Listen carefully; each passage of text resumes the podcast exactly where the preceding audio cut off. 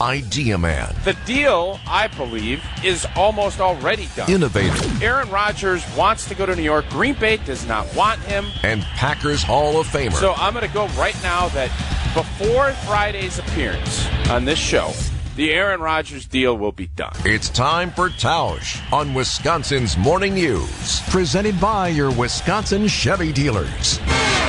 Mark Tauscher on Wisconsin's Morning News is sponsored by your Southeastern Wisconsin Chevy dealers. Tausch, you've umpired before, right? I have, yes. I have. Have you, Eric? Uh, only actually- for like volunteer for like t-ball and stuff like that. I mean, that. I did when I was in college, and Did it was get like at? seventh and eighth graders. I did not get yelled at. However, one time, Tausch, you know how this would happen where the parent would do the umping, but then occasionally some like seven or eight year old older brother or a 10 year old older brother would do some of the umping for you just because they just want to have some fun. So I'm watching five year old T-ball, 10 or, or 11 year old older brother. I didn't know the kid started doing the umping. Got a play wrong. He stood in front of like home plate and, and blocked a kid from being able to score on inadvertently. Grandpa in the stands loses his mind. Lit him up. And that poor kid, he was smiling the whole time, and after that, he was never the same. Some grandpa in the stands is blowing him up for blocking home plate. I was at injected as an Yeah, you have. Yeah, you have to be careful of what age you throw these kids out there because uh, we all know there's an umpire shortage. We all know that uh, at certain levels, coaches and fans are jerk stores to you know 13 and 14 year old kids. But you throw a 10 year old out there, they got all this glee and all this uh, youthful enthusiasm and then something like that happens and it scars them for life. So uh, that's uh, it, it's always intriguing to see.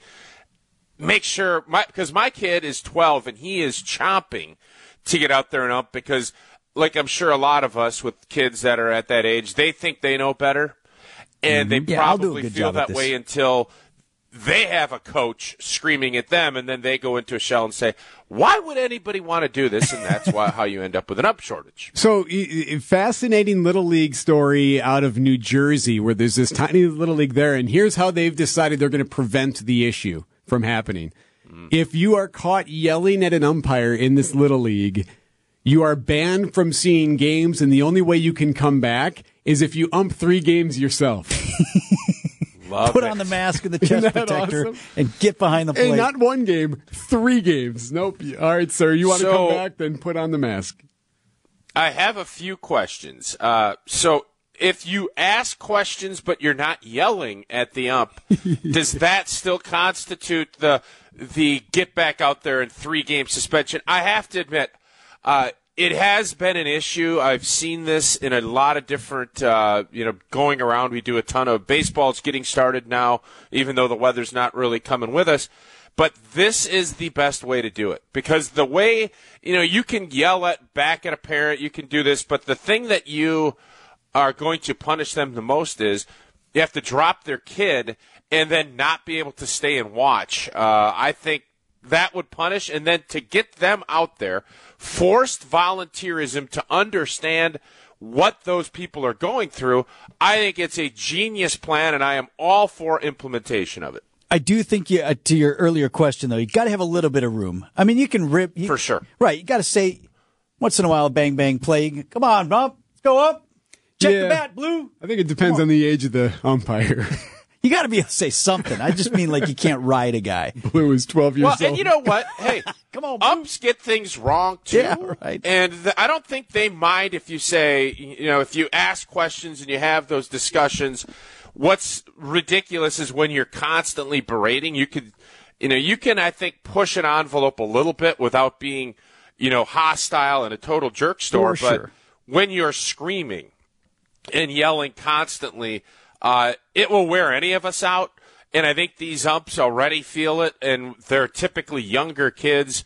And if you have adults yelling at them, I think this plan, while yeah, you have to tweak it, and you probably have to make sure that there's not a ton of gray area because you start adding gray area into this, you're going to end up with you know drumming everybody. And you're going to end up having 500 umps, and none of them are going to want to be there, and then you got a whole nother mess to deal with. But the fact that you can force people into taking it in and actually going through that process to be an ump, I think would be It's revealing. absolutely genius to help on a lot of fronts. And you'll realize why when I was in college, umping seventh and eighth graders, you know, if I'm on the infield on the steal play, if the ball was there, I didn't bother calling whether he made the tag.